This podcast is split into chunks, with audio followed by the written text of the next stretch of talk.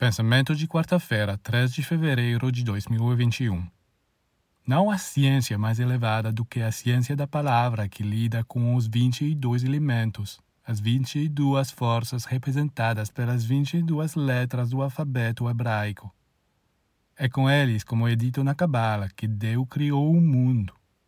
Aprender a ciência da palavra é aprender a combinar nos três mundos os 22 elementos que a compõem para que produzam harmonia em nossos pensamentos, sentimentos e ações.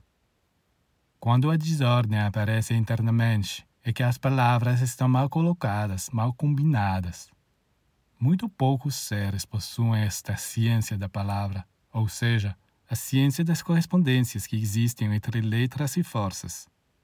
Aqueles que a possuem e que sabem como manejar essas letras podem estabelecer um verdadeiro elo entre a terra e o céu.